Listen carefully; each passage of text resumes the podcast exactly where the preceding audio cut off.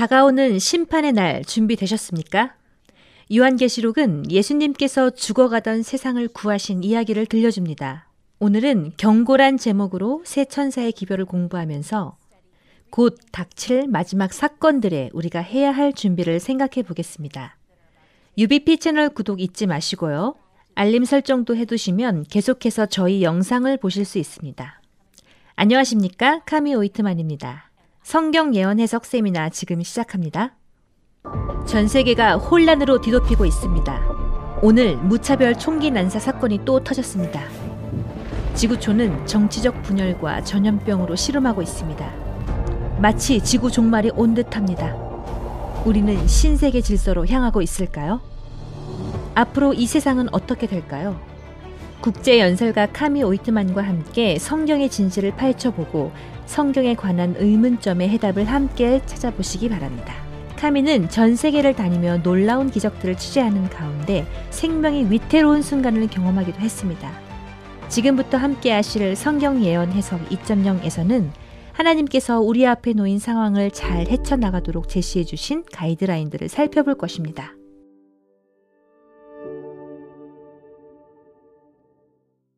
또한 전에 없이 빠르게 성취되는 성경의 예언과 우리에게 주어진 소망의 약속까지 함께 살펴보겠습니다. 여러분 안녕하십니까? 성경 예언 해석 UBP 세미나에 함께 해주셔서 감사합니다. 오늘이 처음이신가요? 괜찮습니다. awr.org 바이블로 가시면 이전의 모든 프로그램을 시청하실 수 있습니다. 꼭 방문하셔서 흥미로운 자료들을 한번 보시기 바랍니다. 주소 다시 드립니다. awr.org 바이블 또는 하단의 링크를 클릭하셔서 저희 성경학교에 등록하신 후 질문도 하시고 저희 팀에게 기도 요청도 하실 수 있습니다.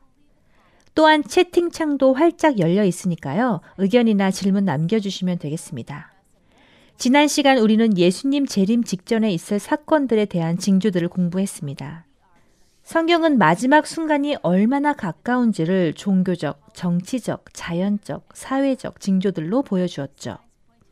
이 징조들은 예수 재림의 놀라운 정점을 가리키고 있습니다.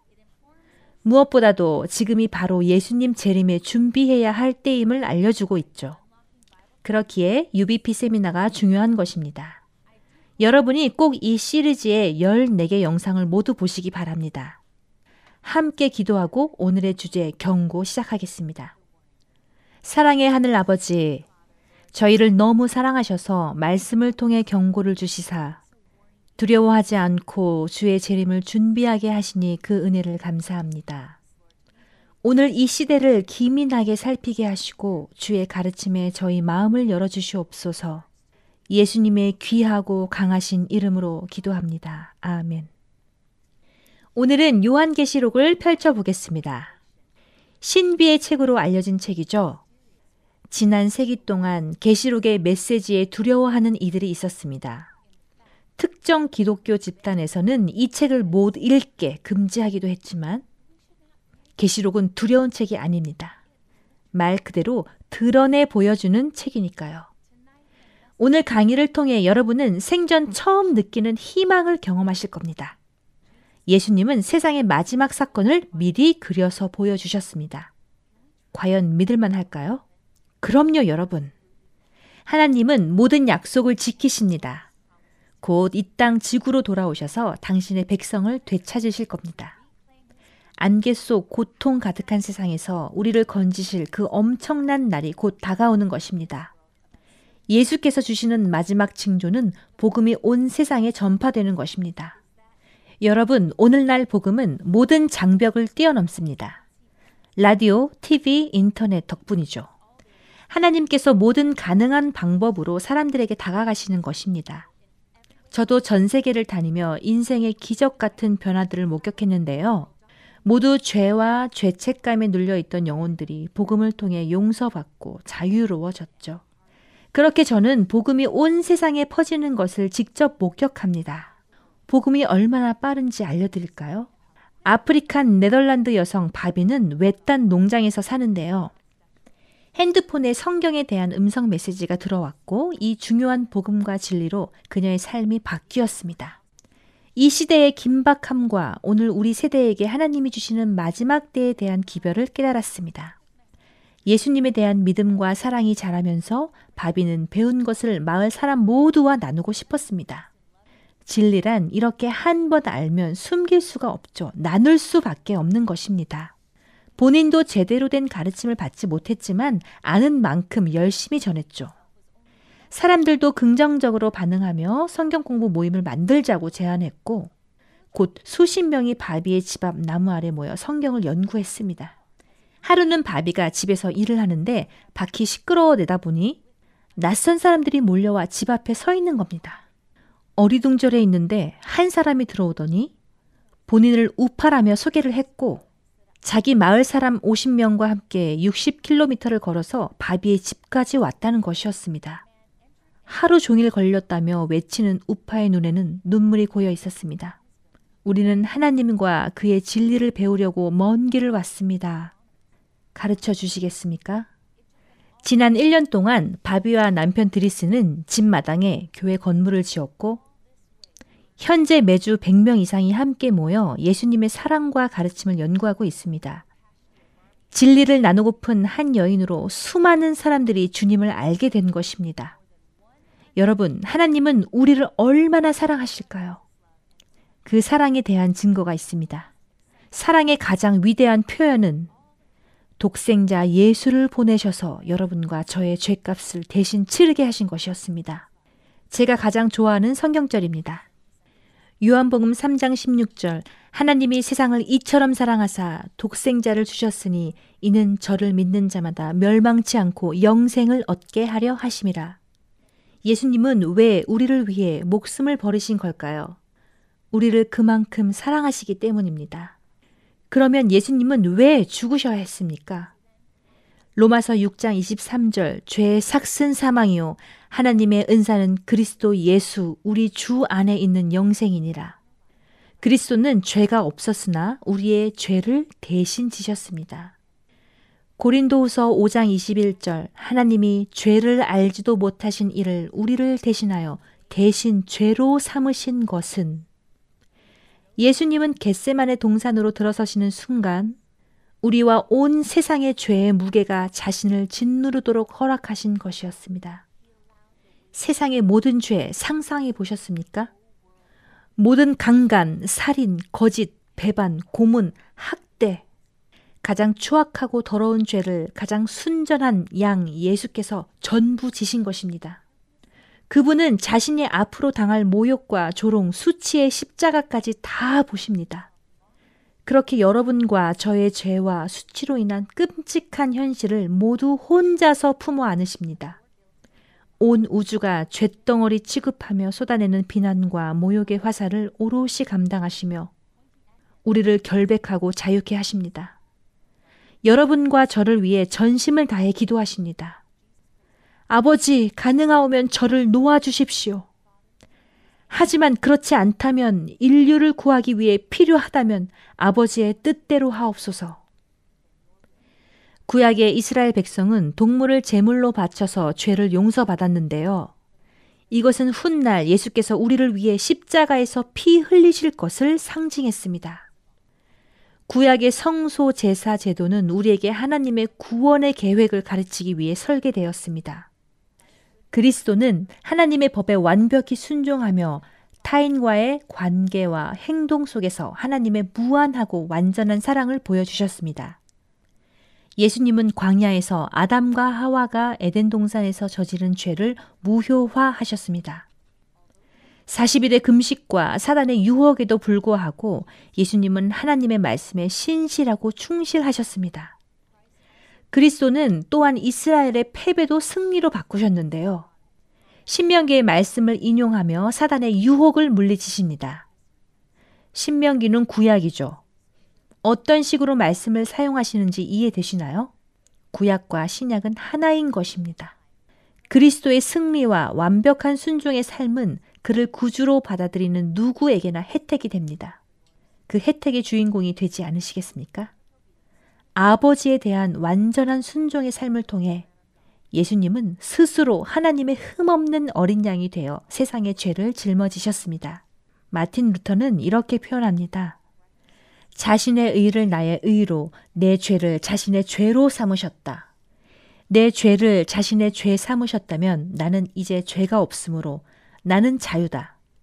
그리스도의 십자가의 죽음은 그저 과거의 한 역사적 사건 그 이상입니다. 바울은 그리스도를 가리켜 못 박히셨던 예수가 아니라 못 박히신 예수라고 부릅니다.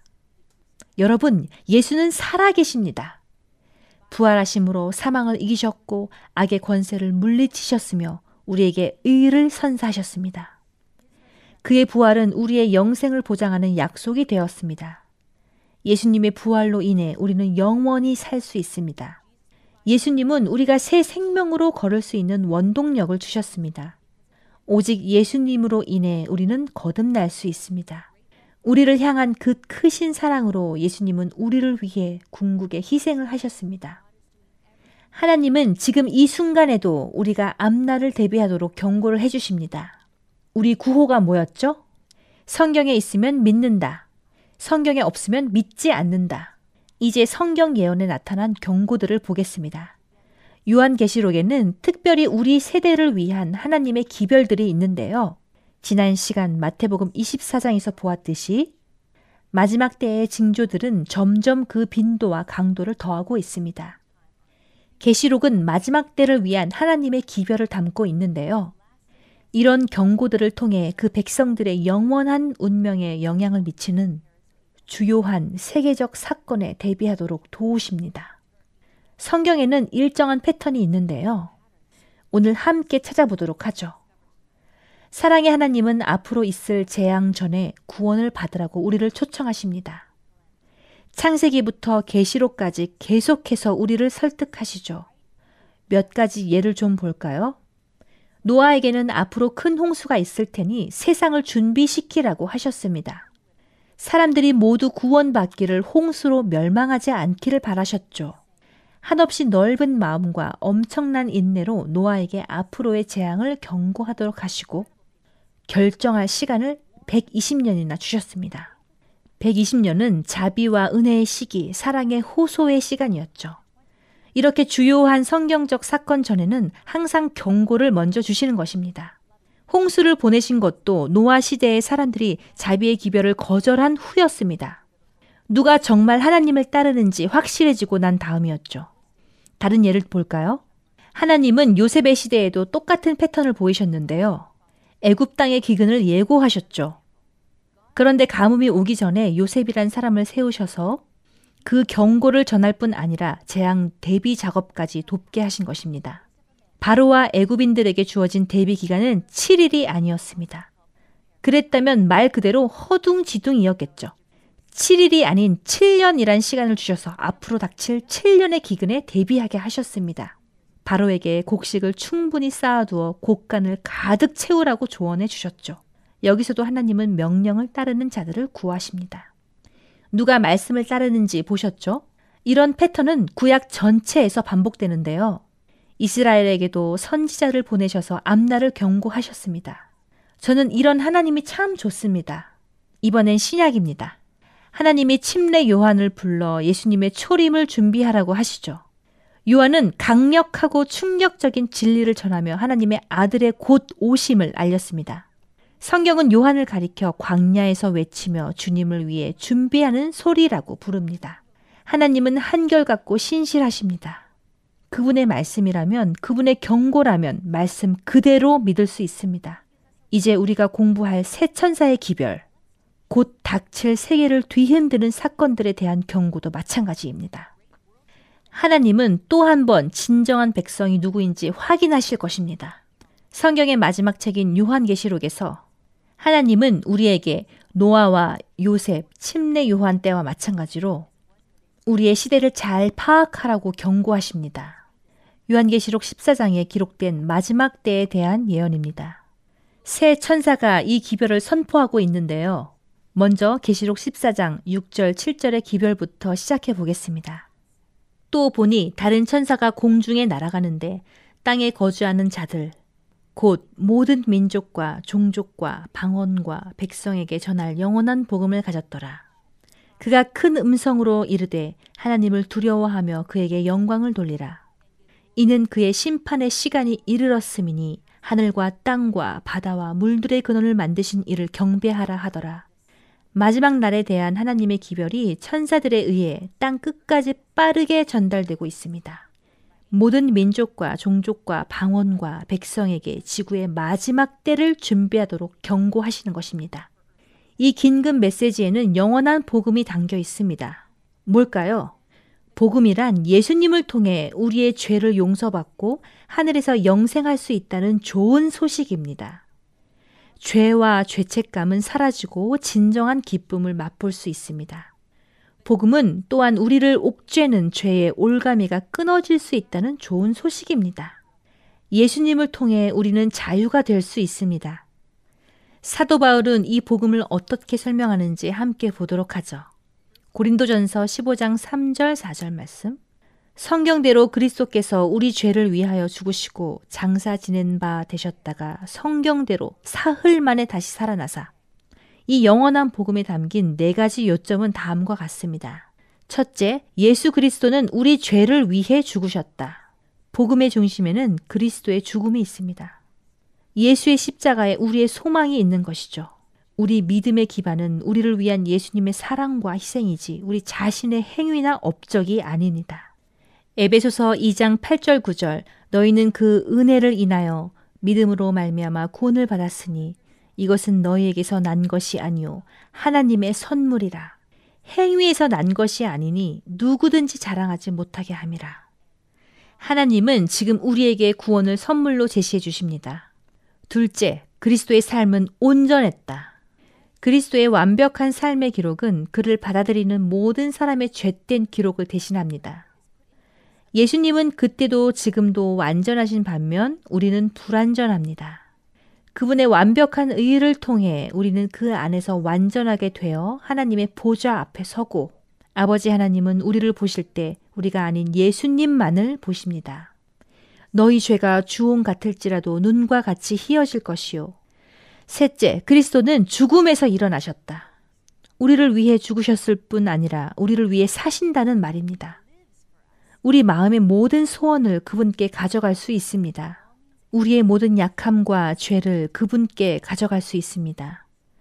우리의 모든 어려움과 문제를 그분께 가져갈 수 있습니다. 우리 하나님은 무덤에서 일어나셨습니다. 하나님은 부서지는 돌 조각이 아닙니다. 하나님은 살아계십니다.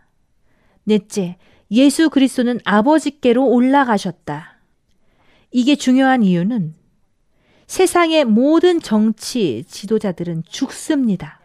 느부갓네살도, 알렉산더 대왕도, 시저, 나폴레옹, 히틀러, 스탈린까지 모두 죽었습니다. 하지만 예수님은 살아계십니다. 2000년 전 하늘 아버지께로 올라가셨고 지금 이 순간에도 하늘에 계십니다.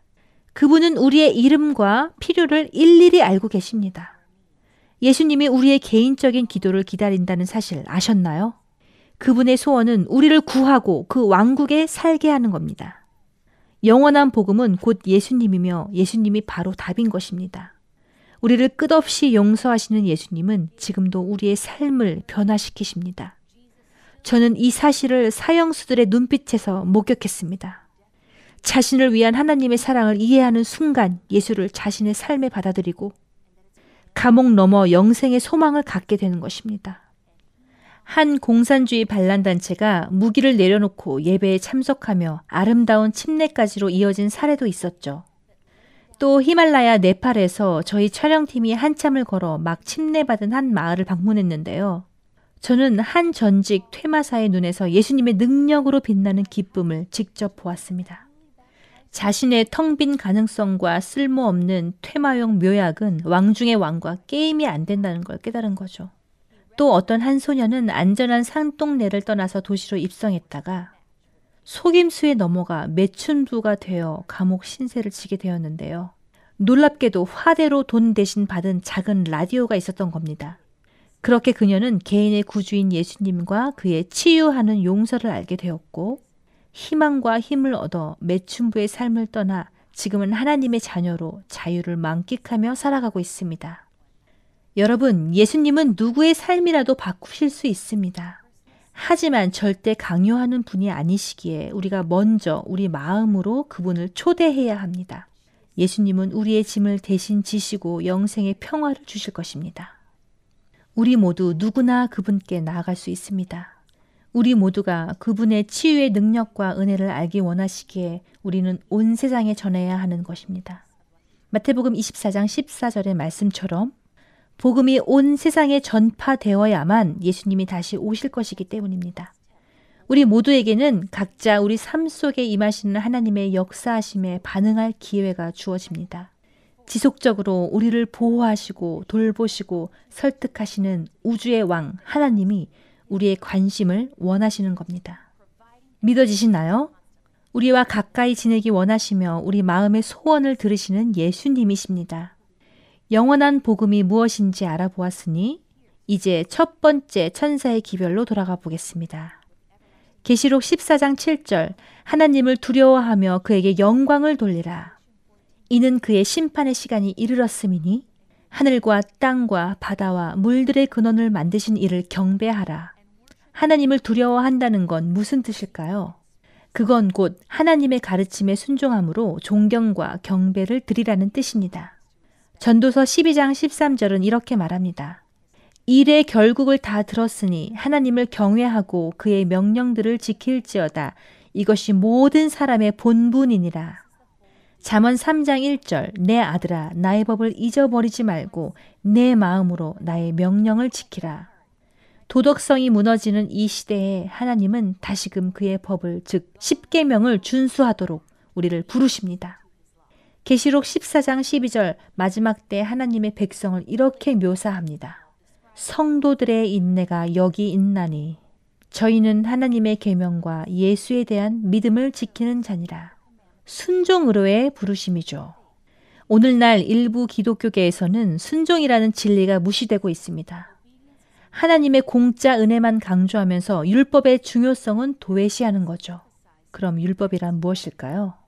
율법은 하나님의 품성을 글로써 반영하여 묶어낸 십계명입니다. 하나님은 우리가 그분처럼 화평과 조화 속에서 살기를 바라십니다. 율법 준수는 우리에게 최적의 삶을 영위하게 해줍니다.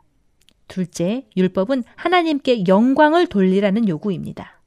하나님께 영광을 돌린다는 것은 우리의 생활 속에서 그분을 공경하는 것입니다. 하나님을 공경하는 데에는 우리의 몸을 잘 관리하는 것도 포함됩니다. 우리가 먹고 마시고 생활하는 모든 방식을 관리하는 것입니다. 고린도전서 10장 32절 그런즉 너희는 먹든지 마시든지 무엇을 하든지 다 하나님의 영광을 위하여 하라. 로마서 12장 1절 그러므로 형제들아 내가 하나님의 모든 자비하심으로 너희를 권하노니 너희 몸을 하나님이 기뻐하시는 거룩한 산 제물로 드리라. 이는 너희가 드릴 영적 예배니라. 우리 몸은 살아계신 하나님께 속한 성전인 것입니다. 하나님은 또한 우리 삶의 모든 면에서 하나님께 영광과 존귀를 돌리라고 하십니다. 계시록 14장 7절 하늘과 땅과 바다의 근원을 만드신 이를 경배하라. 누구를 경배하라고요? 우리의 창조자이십니다. 그렇죠. 진화론이 대세인 이 시대에 창조주 하나님이 잊혀지는 이 시대에 계시록 14장 7절은 우리에게 하늘과 땅을 만드신 하나님을 경배하라고 말합니다. 우리를 지으신 분이 바로 하나님이시기 때문입니다. 계시록 4장 11절 우리 주 하나님이여 영광과 존귀와 권능을 받으시는 것이 합당하오니 주께서 만물을 지으신지라 만물이 주의 뜻대로 있었고 또 지으심을 받았나이다. 선악간 마지막 쟁투의 중점은 경배의 문제, 즉 우리가 누구를 경배하느냐에 있습니다. 즉 창조주냐 사람의 가르침이냐 창조주냐 짐승이냐의 선택인 것입니다. 율법은 우리에게 짐승의 표가 아닌 하나님의 충성의 표시를 받아들일 것을 요구합니다. 우리는 첫 번째 천사의 기별을 통해 우리가 그리스도인으로서 해야 할 일들을 살펴보았습니다. 바로 하나님께 순종하고 우리의 삶에서 그분께 영광을 돌리는 것입니다. 또한 순종과 경배를 드려야 하는 이유도 살펴보았는데요. 바로 하나님이 우리의 창조주이시기 때문입니다. 우리를 만드셨으므로 우리의 충성을 받아 마땅하신 것입니다. 이제는 이 기별이 왜 중요한지를 알아보도록 하겠습니다. 계시록 14장 7절 하나님을 두려워하며 그에게 영광을 돌리라. 이는 그의 심판의 시간이 이르렀음이니 계시록의 마지막 기별은 하나님의 심판이 이를 것이다 라고 하지 않습니다. 심판은 이미 이르렀다는 뜻입니다. 우리가 심판의 때에 살고 있는 건 아닐까요? 온 인류의 운명이 오늘 각자의 선택에 의해 곧 결정되는 것은 아닐까요?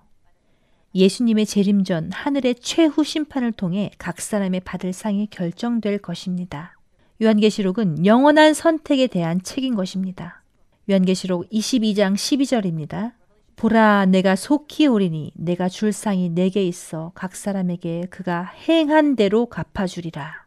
예수께서 이 땅에 상을 주러 오시는 것이라면 그 전에 반드시 심판이 있어야 하는 것입니다. 계시록 16장 7절 그러하다 주 하나님 곧 전능하신 이시여 심판하시는 것이 참되고 의로우시도다. 여러분 하나님은 절대 실수하지 않으십니다. 이 땅의 법원과 재판관들은 실수할 수 있지만 우리 왕 되신 주님은 절대 실수가 없으십니다. 주님의 심판은 참되고 의롭기에 공정성을 의심할 일이 없습니다. 계시록에 따르면 이 땅의 모든 개개인은 예수님의 재림 전에 이미 그리스도와 사단 중 선택을 끝낸다고 합니다. 계시록 22장 11절 불의를 행하는 자는 그대로 불의를 행하고 더러운 자는 그대로 더럽고 의로운 자는 그대로 의를 행하고 거룩한 자는 그대로 거룩하게 하라. 지금 이 순간 계시록의 그리스도께서 우리 마음에 호소하십니다. 주님은 우리가 구원받기를 하늘 왕국에서 영원히 살기를 바라십니다. 우리를 잃는다는 생각조차 견딜 수 없어 하십니다. 무엇보다 주님은 하늘 왕국에서 우리와 영원히 함께 하기를 바라십니다. 저를 통해 여러분에게 계시록의 긴급 메시지를 전하시는 것도 그 때문인 것입니다. 자, 첫째 천사의 기별을 요약해 보겠습니다. 영원한 복음을 받아들여라. 삶에서 하나님께 영광을 돌리고 창조주 하나님을 기억하며 경배하라. 즉, 첫째 천사의 기별은 헌신과 순종, 충성에 대한 하나님의 호소입니다. 자, 둘째 천사는 진리와 오류를 동시에 나타내 보여줍니다. 하나님의 말씀 계시록 14장 8절입니다. 또 다른 천사 곧 둘째가 그 뒤를 따라 말하되 무너졌도다 무너졌도다 큰 성 바벨론이여 모든 나라에게 그의 음행으로 말미암아 진노의 포도주를 먹이던 자로다 하더라. 요한계시록에서 바벨론은 영적인 혼란을 나타냅니다. 바벨탑 사람들의 언어가 교란되었던 것처럼 마지막 때 전통에 기반한 인간의 가르침들로 인해 기독교의 혼란이 발생합니다. 둘째 천사의 기별은 사람이 만든 모든 시스템은 최후의 위기에 무너진다는 것입니다. 바벨론이라 불리는 거짓 종교 시스템을 통해 거짓 교리가 교회에 들어옵니다. 하나님은 그의 백성을 당신의 말씀으로 다시 부르십니다. 성경은 기독교 신앙의 토대입니다. 요한복음 17장 17절 예수님이 말씀하십니다. 그들을 진리로 거룩하게 하옵소서 아버지의 말씀은 진리니이다. 짐승의 표에 대한 문제의 핵심은 바로 경배입니다. 바벨론과 짐승의 표에 대한 자세한 내용은 다음 회 영상에서 음녀와 표라는 제목으로 살펴볼 예정이니까요. 계속해서 함께 해주시기 바랍니다. 짐승의 표를 받지 말라는 천사의 경고는 성경에서 가장 심각하고 무거운 경고 중 하나입니다. 절대 놓치면 안 되는 내용이겠죠. 자, 셋째 천사의 기별로 넘어가겠습니다. 요한계시록 14장 9절입니다. 곧 셋째가 그 뒤를 따라 큰 음성으로 이르되 만일 누구든지 짐승과 그의 우상에게 경배하고 이마에나 손에 표를 받으면 그도 하나님의 진노의 포도주를 마시리니 세 천사의 기별 모두 말미에는 마지막 때의 신실한 백성에 대해 묘사하고 있는데요. 예수께서 오실 때 준비된 사람들의 주된 특성은 무엇일까요? 계시록 14장 12절 성도들의 인내가 여기 있나니 그들은 하나님의 계명과 예수에 대한 믿음을 지키는 자니라. 요약하겠습니다. 계시록 14장 7절은 창조주를 진정으로 경배하라는 요청이고요. 계시록 14장 9절은 거짓 경배에 대한 경고. 계시록 14장 12절은 하나님의 진정한 백성에 대한 묘사입니다. 여러분, 핵심은 경배인 것입니다. 하나님의 진정한 백성은 모든 계명을 지킴으로 그분을 창조주의자 주님으로 경배하는 사람들입니다. 마지막 때 하나님은 사단의 속임수를 경계하라고 우리에게 경고하십니다. 사단의 주 목표는 하나님의 계명을 망가뜨리는 것입니다. 새 천사의 기별은 이 세상에 주어진 마지막 기별입니다. 이 기별들은 모든 사람들이 하나님의 왕국과 땅의 왕국, 즉 사단의 왕국 중에서 선택할 기회를 가졌음을 보장합니다. 이 기별들이 세상 모든 사람에게 전달되면 그리스도께서 다시 오셔서 그의 백성을 구하고 자유케 하실 것입니다.